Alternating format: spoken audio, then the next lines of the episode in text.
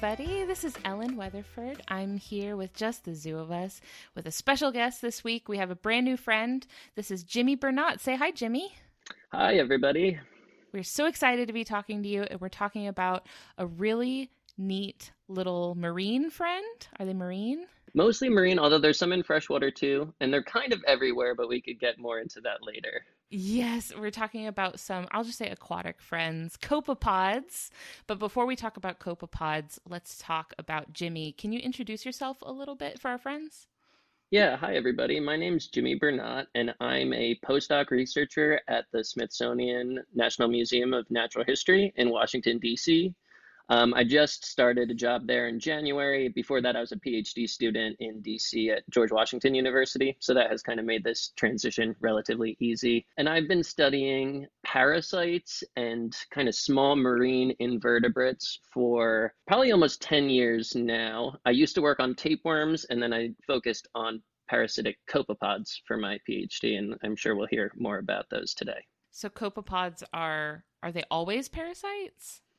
No, great question. So most people have never heard of copepods, but those that have are, are probably familiar with kind of planktonic copepods. You could think of them as being um, small shrimp-like crustaceans. Most of them are about the size and shape of either like a sesame seed or a grain of rice. So they're pretty tiny but they're found in anywhere you can find water. They're really common and they're super abundant in the ocean. They are probably the most abundant animal in the ocean actually because they they really dominate the marine plankton and they're found everywhere from the surface of the ocean to the deepest trenches and even hydrothermal vents. But you don't need to go to the ocean to find them. You could find them in freshwater lakes and streams. If you've ever cleaned leaves out of the gutter on your roof, there has probably been copepods even living in that. And they're even known from some not so aquatic habitats like uh, damp leaves or even uh, like sort of moist soil. And even in Spanish moss and bromeliads that are like hanging from trees, they even like get up and, and are found in there. Uh, people haven't looked very much at those, but when they have, like, turns out there's hundreds or even thousands of copepods in these sort of like semi-terrestrial environments too. Whoa, we have a lot of Spanish moss in Florida where we live. Yeah, so you could probably find them there. I mean, there was I I read a study where these people looked for copepods, and this is like old school science where it was like, okay, we're going to take a clump of this and we're going to count everything that's in it.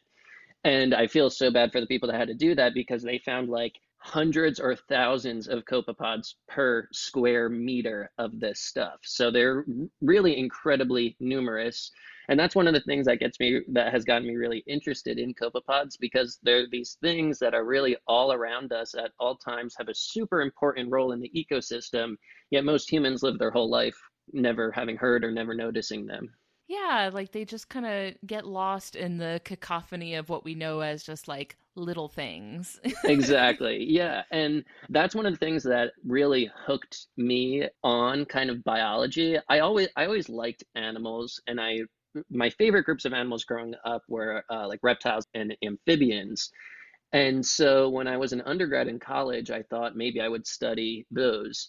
And I started asking professors in the biology department at the University of Connecticut, like, and talking to TAs and being like, oh, what's research like? And could I do that? And so I met with, you know, a guy that studied frogs and I met with I wanted to meet with a professor that studied snake tongues, but he was on sabbatical. And then I met with a great professor, Margaret Rubega, that studies birds. And then I met with this woman, Janine Caira, at the University of Connecticut that studies tapeworms of sharks. And she was so excited about these tapeworms of sharks that I started working in her lab. And then I got really hooked on this idea of like these small invertebrates. I actually think they're the most like interesting life on this planet. And yeah, most of us don't notice them because they're small. So we tend to be like, as humans, kind of biased to the big animals around us. But most of the animal diversity on this planet are these small invertebrates. Like 95% of animal species are these small invertebrates. So if an alien just like came to planet Earth and randomly looked at animals, they'd think most life on this planet was invertebrates. And they're like little aliens. They're the coolest thing to look at and learn about. They do things that are totally different from the way that vertebrates live. So that's like endlessly fun to watch and learn about. I used to give a talk in this older biology building at the University of Connecticut where like water would kind of pool on the roof. The roof was kind of old, and I was like, there are probably copepods above our heads right now.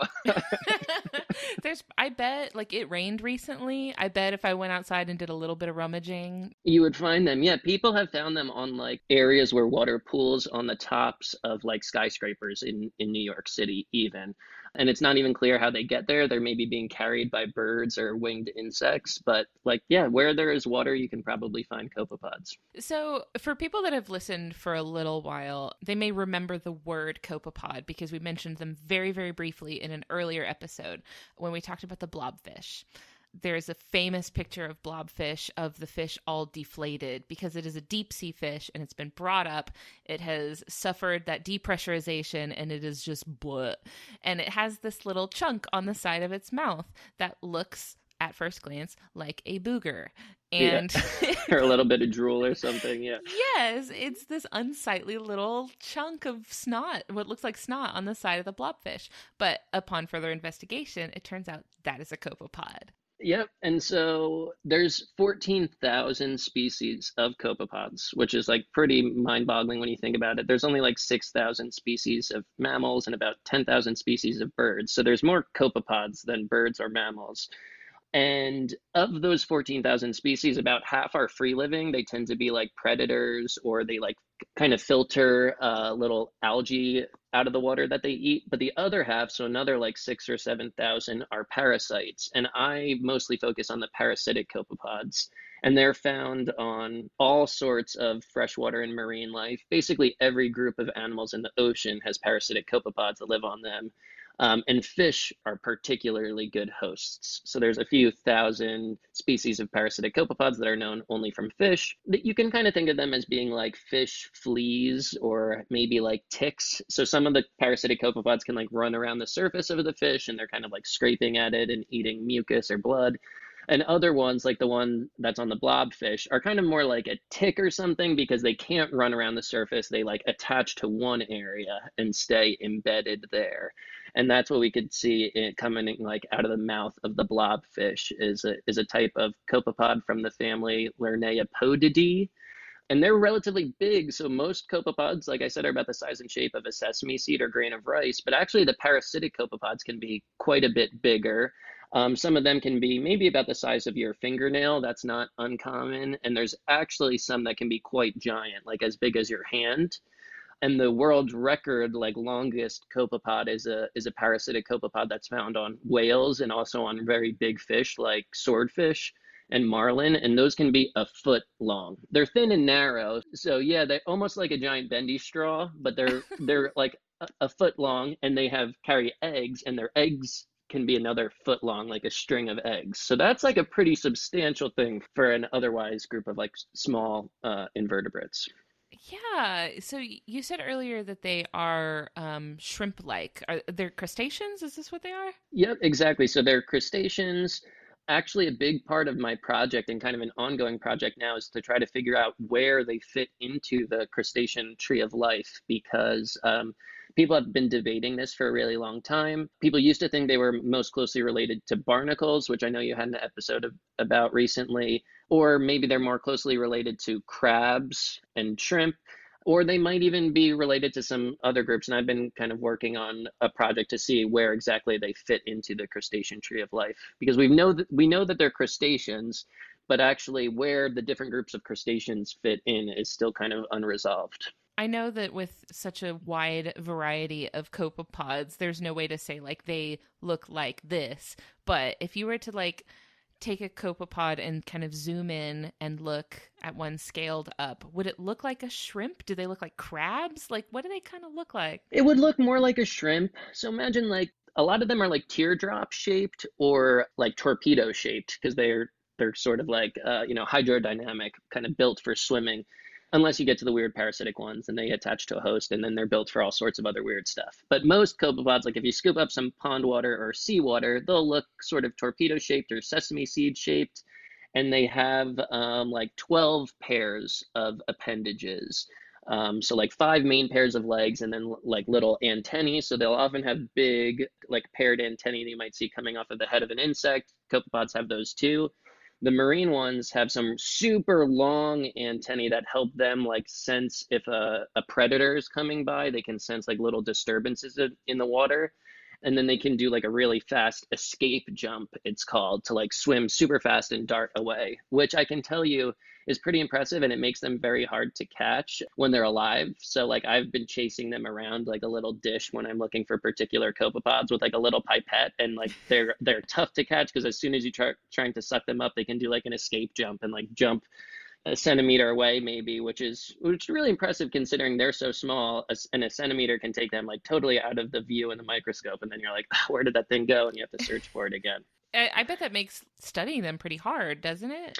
Yeah, well, typically you can, depending on the type of work you're doing, it's a lot of times easier to just kill them first. So you could like put a lot of alcohol in the water and that will sort of like pickle them all and then they stop swimming and then it's easy to sort through them. But I was once trying to do a project where I wanted to look at RNA in copepods. And if you add alcohol to that, the RNA won't be preserved the right way so I had to try to like pipette them when they were alive, and I spent like a week just chasing copepods around a, a dish, and it was it was interesting. it worked out though, but it did make me realize like how well adapted they are for getting away from predators, which makes sense because basically everything in the water wants to eat these these things. Oh, they're little popcorn snacks. Uh, yeah, sort oh. of. Yeah. well, and actually, that brings me to a good point about copepods. They're like super key in aquatic food webs, especially in the ocean, because they are just the right size to eat microscopic plants like single celled algae, but then they are big enough to be hunted by basically all of the macroscopic, the non microscopic life in the ocean. So they form this like really crucial link in the food web, kind of linking the microscopic food web with the macroscopic food web. I see. Okay. So there uh, this what you would consider like a keystone? Is keystone the right word here? Exactly. Yeah. So they are considered keystone species in like Arctic and upwelling environments because if you if you removed them, it would drastically change the rest of the food web, especially because when you think about it in the ocean, these things are like the most abundant animals in the ocean. So they, they do play a really, really key role. If you like any sort of seafood, do you have copepods at least partially to thank because basically all baby fish or shellfish are feeding on copepods at some point in their life. Does that mean like when you eat fish, you're probably like also eating copepods?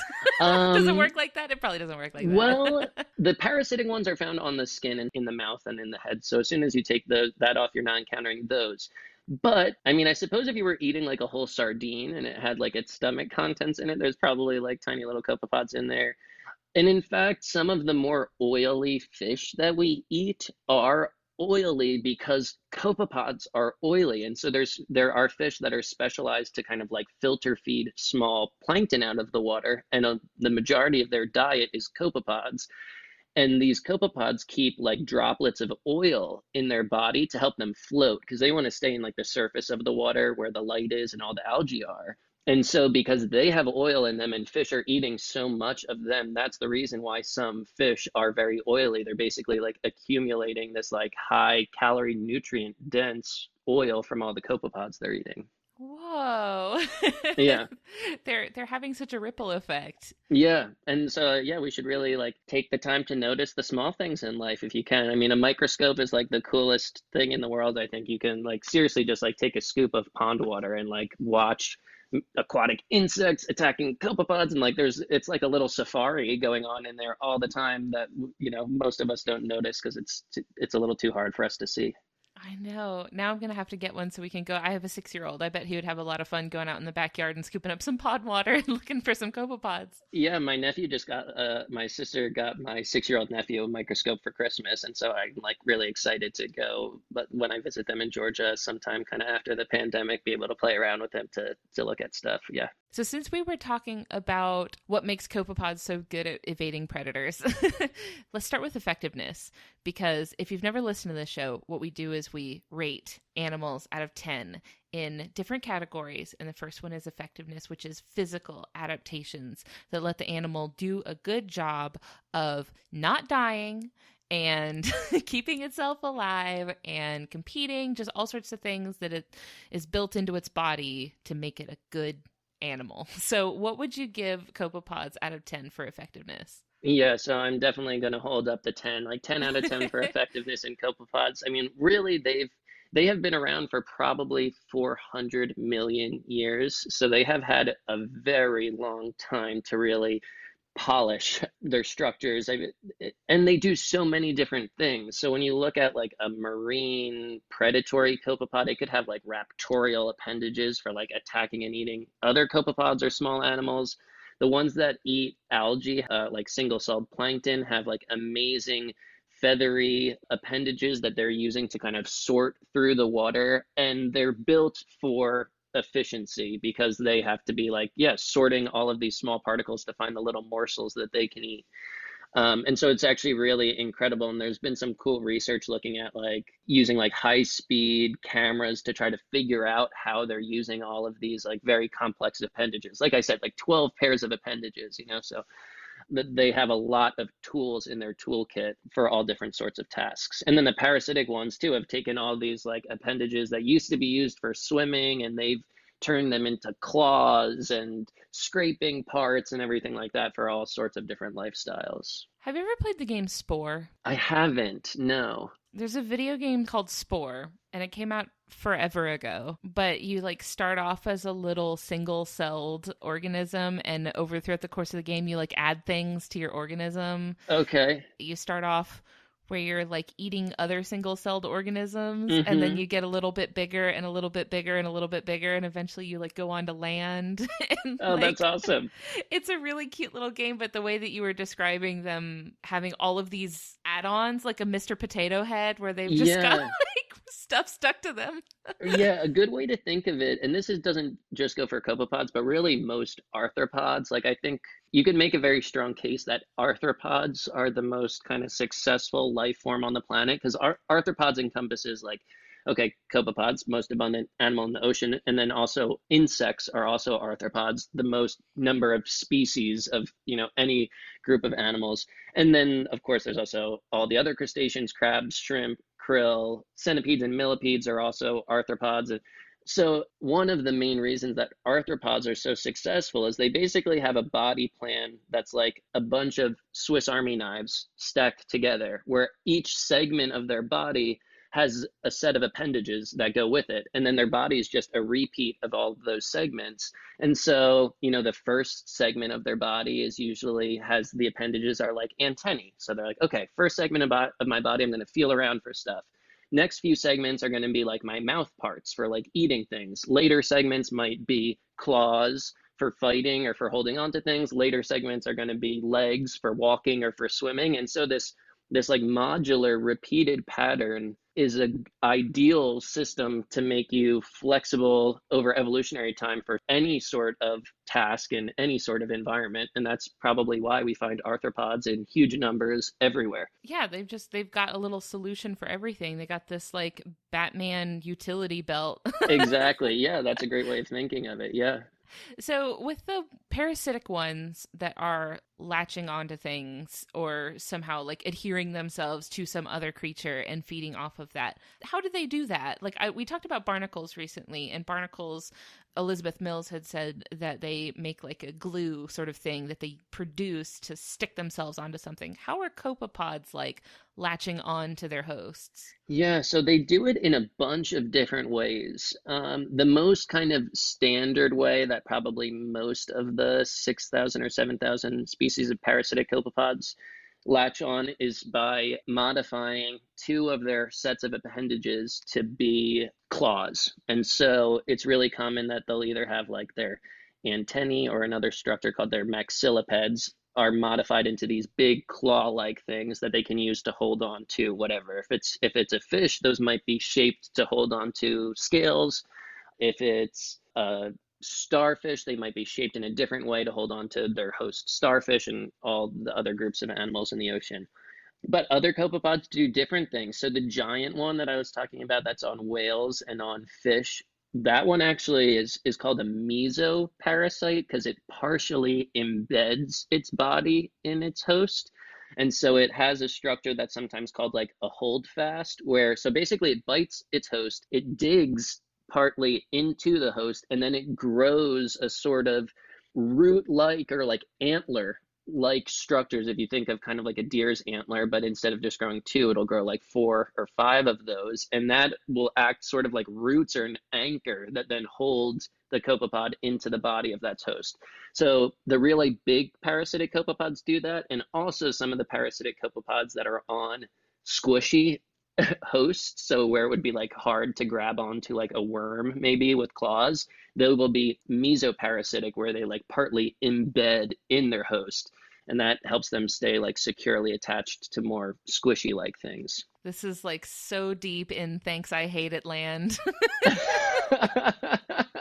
It's like really really cool and really really gross should have mentioned this in the beginning. What does copepod actually mean? And I know some other guests have talked about like arthropod, right? So pod usually means like leg or or foot. So it's like joint for arthropod, it's like jointed legs or jointed appendage. Copepod means or foot. So the oh. beginning copa uh, is is Greek for or. And they get that name because their feet in free living copepods tend to be kind of flat and paddle shaped. And so it means oar foot because they have these little like oar shaped feet for for swimming. I like how i'm like gesturing all of this to you and gesticulating and nobody's going to see like my silly little gestures which is probably a good thing. But they have these great little oar feet for swimming. And what's even cooler i'm not sure if this actually went into the name but i like to think it does one of the unique characteristics of copepods. When you said like if you pick up a copepod how do you know it's a copepod? There's there's kind of two main things. Almost all of them have their feet linked together. So their legs are linked together. So they usually have like four pairs of swimming legs and each of those actually has a bar between it to link the left and the right leg so that when they swim, the stroke of the left leg and the right leg is happening at the same time or in a very concerted way.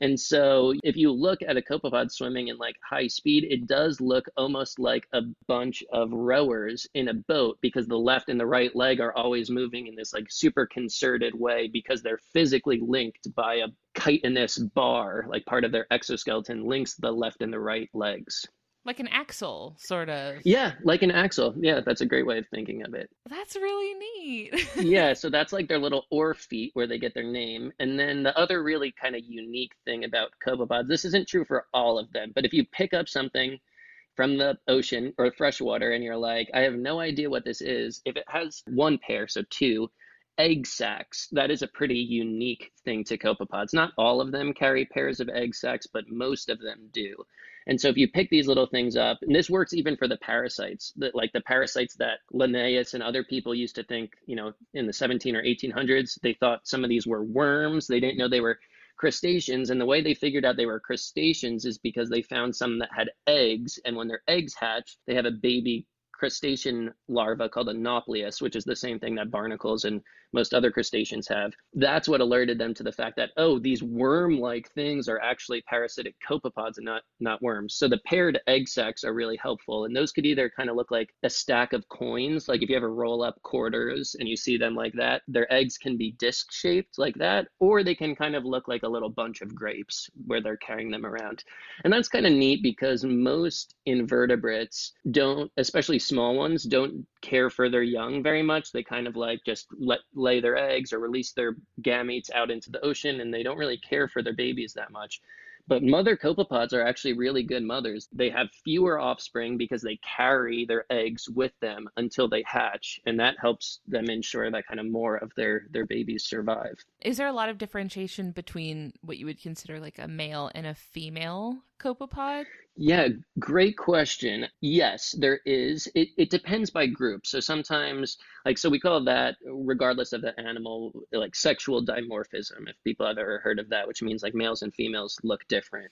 In some free living copepods, it's not so dramatic, although in others it's very dramatic. A lot of times the males will have like special structures for either sensing and like detecting females by chemicals that the females release.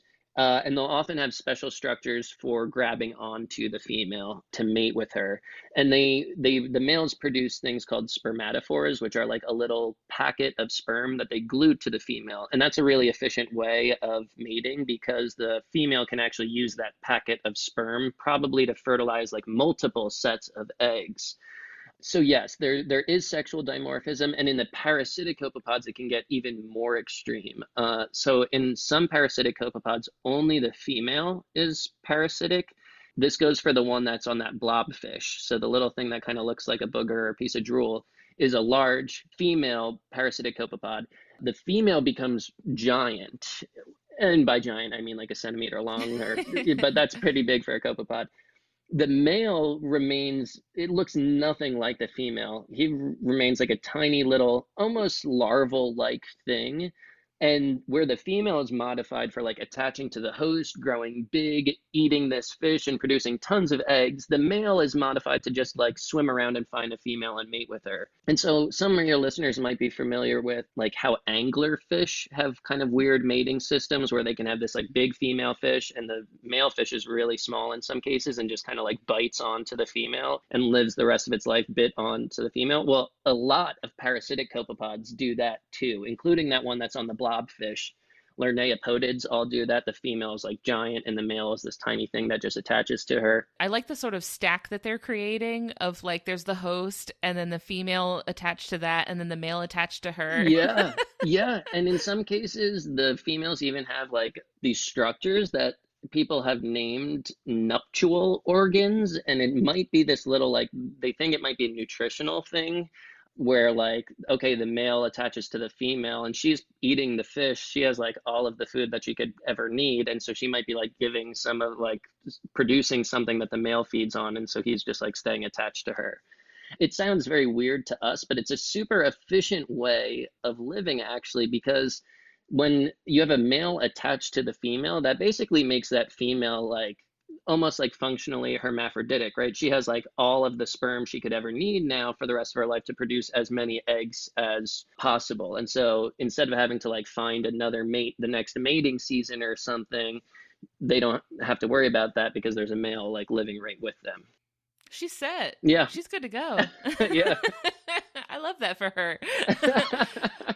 so when the parasitic copepod is latching onto this host, mm-hmm do you know of any sort of like adaptations that the host has made in response to that? Like, how can they get the copepod off? Like, they don't have hands; they can't scratch them off. I have definitely thought about that. I'll first tell you a gross story that's not really going to answer your question, but it's a fun story, and then I'll try to circle back to that question. If I forget, prompt me again. How does the host like fight off the copepods?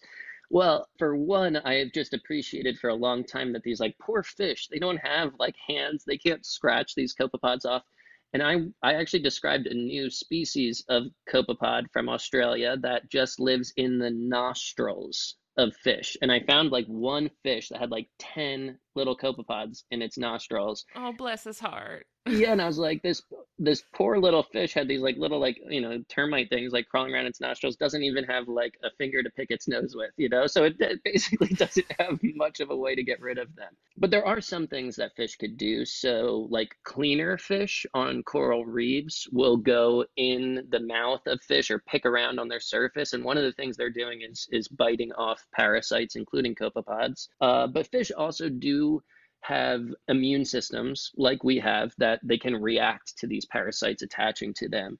The tricky thing is they really only have an opportunity to defend themselves from these parasites when the parasites first attach because at that stage the, the parasite is very small still it's basically like a baby little parasitic copepod larva attaching to a fish and so salmon for for example get a lot of parasitic copepods and native salmon um, on the like Pacific Northwest actually have a very strong immune response. So when these copepods attach to their skin, their skin gets really swollen and they can actually engulf like the whole copepod in their skin and then their immune cells will attack the copepod and kill it. Wow. yeah, yeah, so it's actually amazing and and there's all sorts of problems with Atlantic salmon being farmed in other areas because Atlantic salmon actually don't have the strong immune response, so they don't really have a defense against the copepods. Um, but Pacific salmon, so like coho and pink salmon, are actually much more resistant to these and don't have these problems when they're being farmed and stuff like that. But that opportunity really only works when the copepod is a baby and attaching. Because once it gets attached, if it survives that like initial immune response, then it's pretty big and it can move around after uh, growing a bit more. So then the fish doesn't really have much of a chance because, like, if its skin starts to swell, the copepod's like, I'm big enough, you can't engulf me, and I could just move to another area. So then the, yeah, there's not much they can do. They might try to do things like rub against something, a rock. There's sometimes you can find videos of fish that will like bump up against a shark and people think sometimes they're trying to like scrape stuff. The fish is using like the rough skin of a shark to try to like scrape parasites off or something but it's probably not this a very successful way and the copepods are pretty good at uh, staying attached. The parasitic copepods, like that's what they're adapted for, is like attachment. Oh, and I did want to say when you asked about like ways they attach, so barnacles make a glue. Most copepods have claws or embed, but there are also some copepods, like the one on that blobfish, that have like a totally unique thing where they like scrape a little hole out in the fish and then they secrete kind of like a glue. It's a unique substance. I'm not sure if any chemists have ever looked at even what that is, and they make like a little plug of glue that they stick to the fish and then they hold onto that little glue ball their whole life. So that's like another weird but unique attachment strategy that some parasitic copepods use.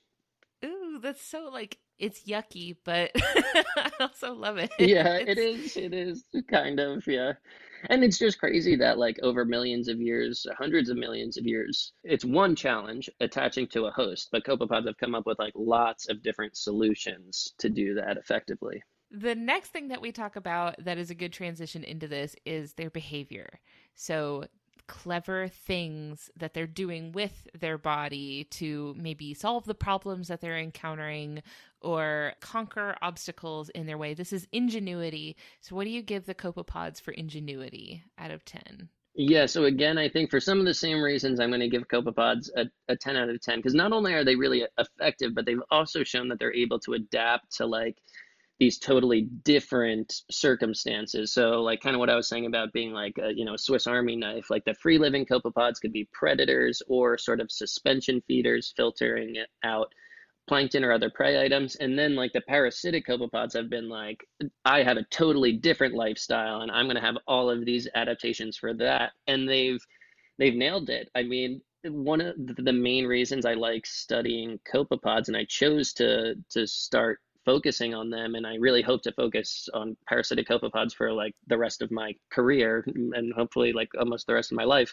is because of how successful they've been as parasites. Just about every group of animals in the ocean has parasitic copepods on them. And that goes from, you know, sponges and corals, uh, jellyfish and starfish, tunicates, fish, whales, worms, all of them have different parasitic copepods that have specialized on them over the last few hundred million years. And so that's really incredible it's hard to find a group of parasites that has been that successful on attaching to you know more than a dozen different phyla of hosts is really amazing. And that tells me that copepods are super effective and are doing things. They're basically a great system to try to understand how parasites evolve because they've run the gamut. They've like done it all.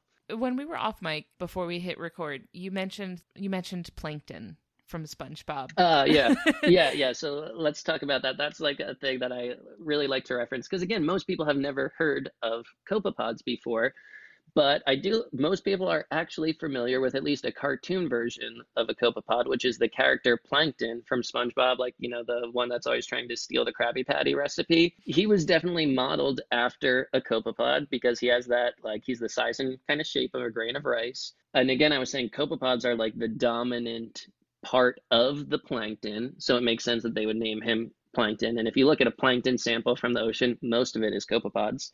Copepods also have like this small little antennae, like plankton has. And a really kind of iconic thing for a lot of copepods is that they have a, a single like cyclops like eye, which plankton also has. And so, yeah, kind of a simple cartoon of it, but definitely plankton from SpongeBob was modeled after a copepod. And he also has parasitic tendencies, and then he wants to oh, steal the formula. Wow, you know, I had never thought of that before, but that's like that's getting really meta now. Yeah, it's true.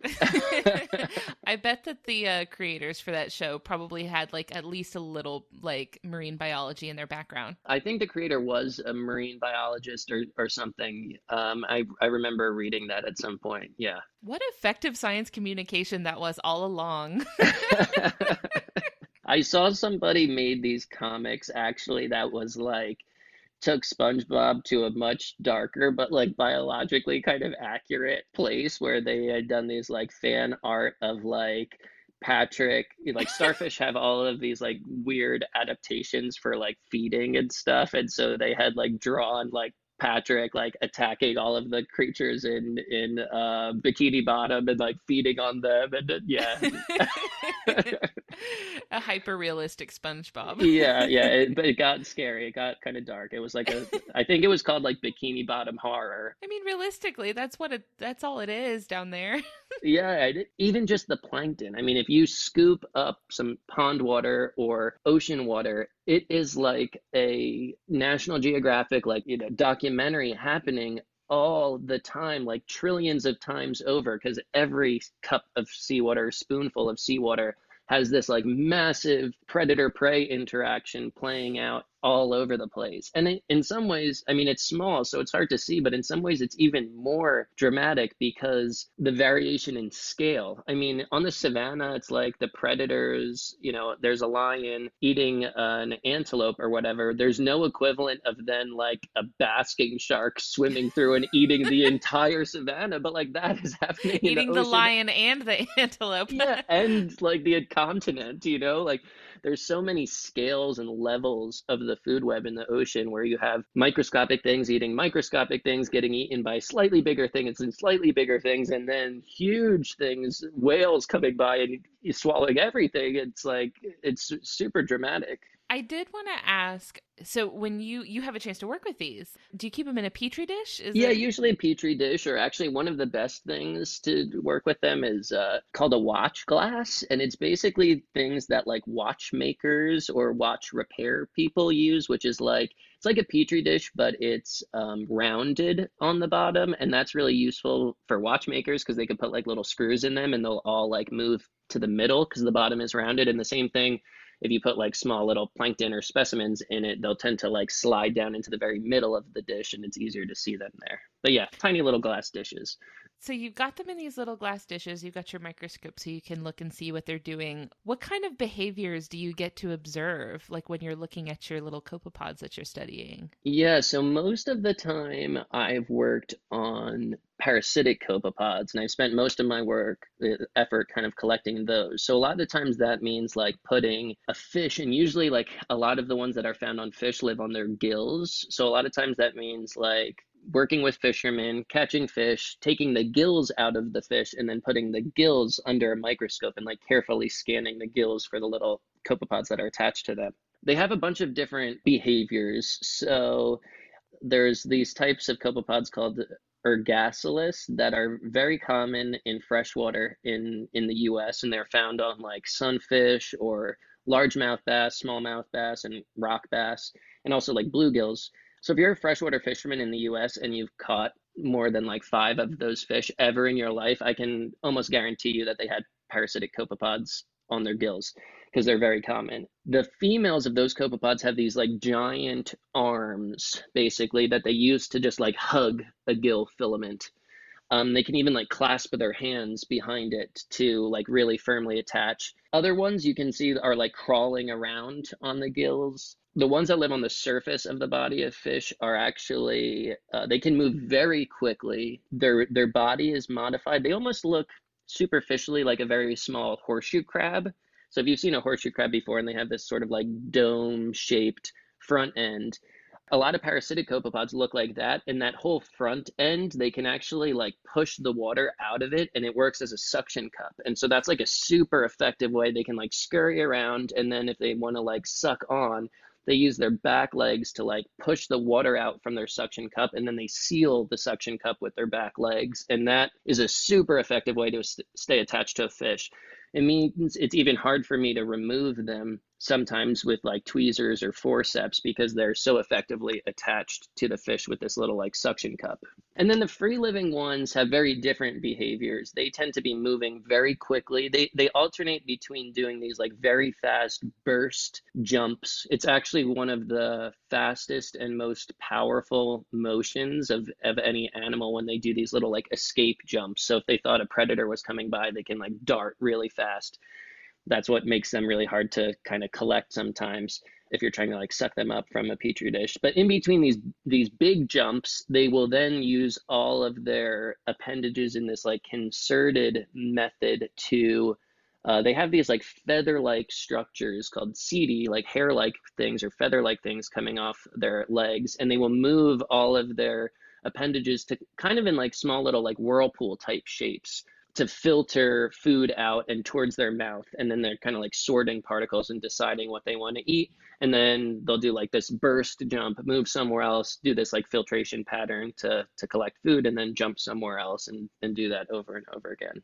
Aw, that sounds really cool though. I feel like I would like to watch that. they are pretty cool to watch i think there's probably some videos on youtube if people could see of like planktonic copepods they also are really amazing at following like chemical cues in the water. So people have done experiments where they have like female copepods swimming through the water and then they'll put like a male copepod in the same petri dish and he can track her like exact path through the water at a distance that is like many many times their body length. So for us it might only be like a centimeter an inch, but if you're a really tiny copepod that would be like walking outside and knowing that like a girl had walked by and had made a left and a right and then walked down this other block and they can basically smell them in the water and follow that exact path. So much so that sometimes they'll follow the path but they'll follow the path in the wrong direction for a little while because they're like the you know they turned left instead of right like the female was going to the left but they they're sensing her path. But actually after traveling just a small distance, they'll realize, wait, the gradient of these chemicals is getting fainter. This might must have been the opposite way, and then they'll turn around and follow the path the other way. That's so clever. yeah. Have you ever had any moments where you were like watching one um, or working with one and they did something that was like surprising to you where you're like, oh my gosh, I can't believe you did that? Huh, that is a really good question. I mean, the ones in the nose really just surprised me. I had heard that there could be copepods in fish noses. Somebody had told me that at some point. And one day when I was working in Australia, we, we were working with commercial fishermen and we were basically asking them for the fish that they couldn't sell. And then we would take them back and dissect them. And we had like an assembly line of people studying all of the parasites of fish so we could document kind of what was going on in this bay in Australia. And one day we didn't get that many fish, and I was like, okay, well, I still want to try to collect some copepods. I had already looked at like their body surface and their gills, and I was like, huh, let me just look to see if there's anything in their nostrils. And I was super surprised to be like, I found I saw some eggs, like a, some egg sacs, and I was like, oh wait, that there must be a copepod in here. And then I opened it up, and like this fish is dead, and I kind of like dissected its nostril, and there was like eight or ten copepods in there, and I'm like, oh my gosh, these things are living in there, and that turned out to be a new species. And there's there's like more than a few dozen species of copepods that are only known from fish nostrils, and they they tend to be known from like mackerel and these fish that humans catch all the time, but I found it in a totally different group of fish, which makes me think that these copepods are probably in all sorts of fish nostrils and like who is just looking in fish nostrils, right? The only reason we found the ones in mackerel is because people catch those all of the time. And so they've like surveyed their parasites in a little bit more detail. But I bet there's maybe hundreds of new or maybe even thousands of new species of these copepods living in fish noses, and nobody's ever looked in their noses before. it's a treasure trove of fish boogers. Yeah. oh my gosh, but that's pretty clever of them to get up there, right? Super sheltered habitat. It's like a cave in the face of this fish. Yeah, it's a very safe area. Uh, yeah. I would imagine if the fish's nostrils are at the front of the fish, then as the fish is swimming, you probably get a lot of water that flows through there too, right? Probably. And I think I, I would guess the copepods are probably like just feeding on like mucus from the fish. And so there's there's plenty of that in the nostrils too. And fish kind of secrete mucus to cover their whole body. They could also be scraping the surface of the fish or something. We're not totally sure what these ones are eating, but they definitely seem, yeah, quite happy in, in the nostrils our reactions to this would be very different if you and I were fish. But yeah. since we're not, it's really cool. and this isn't just the case for like fish nostril copepods, but you know, especially the copepods that live on other marine animals. People have just not spent a ton of time looking at parasites of, you know, sponges or starfish or sea squirts or mussels or you know all of these different especially marine invertebrates. And so i am sure that you know there we know there's 14,000 described species of copepods. It wouldn't surprise me if in actuality there was more like 50,000 species of them and we've only kind of hit the the tip of the iceberg. Is there any sort of and I say this from my own uneasiness uh, towards the ocean. Do copepods ever parasitize humans? No, they no. don't. You know, I've never heard of it. I once heard somebody claim, or maybe it was like a not super accurate article claim that somebody had gotten like pinched by one once. I don't think so I mean, I've picked I've picked up the ones like the, some of the larger ones that are maybe like about the size of your fingernail that could be found on salmon and stuff like that. Um, they can like you know scuttle along your your skin. They wouldn't ever do that in the wilds. They know you're not a fish and they're not interested in you. But I you know I did it in a petri dish because I was like, well, what is this little thing like? And they can use their suction cup to attach to you, but there's no pain at all associated with that. They do have tiny claws, but it's not like you know, like a crab can pinch you, but something like this small, its claws are like microscopic and it, you wouldn't feel a pinch or anything even. So you're safe. Yeah. Everything else in the ocean is not, but humans are. They don't really survive drying out very well. So even, you know, birds that spend a lot of their time in the ocean don't get parasitic copepods on them. But for instance, sea turtles do have parasitic copepods that will attach to them. Um, so if it's in the water for an extended period of time, there's a good chance it could fall prey to, to some copepods. One for every occasion. Yeah. It's like a good pair of jeans. There's just it's a copepod for everything.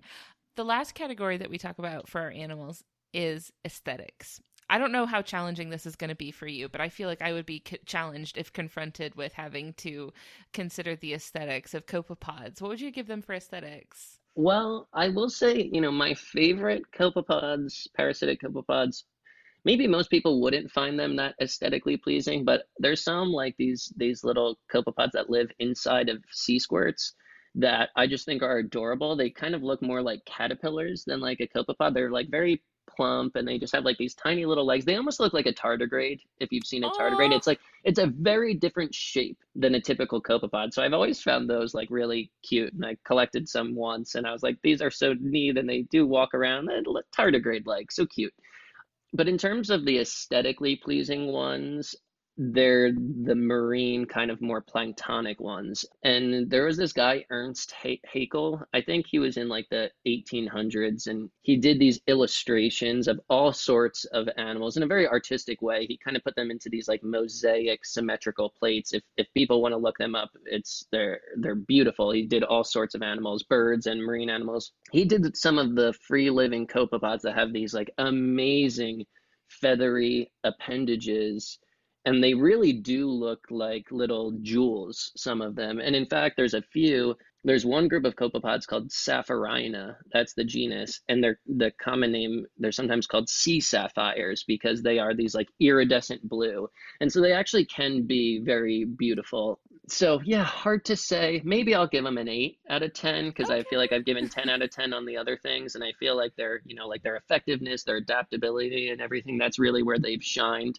Personally, I might give them a, a ten out of ten. I think they're some of the most interesting and cute little things but maybe the rest of the audience wouldn't rank them so highly. But I would say check out like sea sapphires, sapphirina, or the the Haeckel plates, Ernst Haeckel plates of copepods, because you will see some things that you're like, that doesn't look like a shrimp at all. That looks like this elaborate peacock like type thing. Yeah, they're they're interesting. I'm looking up a sea sapphire right now. Yeah, they can like flash these iridescent blues sometimes. Yeah. Ooh. And it's not a bioluminescence. There are other sea creatures like ostracods that could do that, but these are iridescent. So like when the light just hits them a certain way, they will look like an iridescent blue, like a sapphire gem. I'm looking at one right now and it's lit. It's really cool. I It's love lit. this. this is a really cool little dude. Yeah. And he is cute. Yeah, they, they are cute. It's a cute little friend. They're shaped like a friend and they're all glowy blue. Yeah. I feel like that could be like the poster child. Learn more about copepods. Look at this one. It's all Sea pretty. sapphires. That's a good, you know, that's like a catchy name too. It's good branding. I love that. That was everything that we had for our copepods today. So before we get wrapped up, I wanted to just kind of give you the floor to talk about anything that you're working on right now that you want people to know about or like where people can find you online, anything like that. Sure, yeah. I'm I'm most active on Twitter at Jimmy Bernot, J I M M Y B E R N O T. And I usually post things like marine biology or parasitology type stuff. And yeah, I guess one thing I would like to say is, you know, people often ask me why I study parasites because they think they're kind of gross or weird or whatever. But I want to, you know, if people leave this um, knowing one thing, I think they should know that parasites are actually these like have amazing adaptations to to surmount all sorts of challenges that we've never even thought of before, and that they're actually important parts of healthy ecosystems. And so uh, they can be harmful in some cases, and like certainly human parasites, you know, we should we should get rid of those but they are in natural ecosystems they're actually very good indicators of ecosystem health because parasites tend can rely on multiple hosts and have complex life cycles. And so if things are disturbed in an ecosystem sometimes the parasites they're often the first things to go like locally extinct.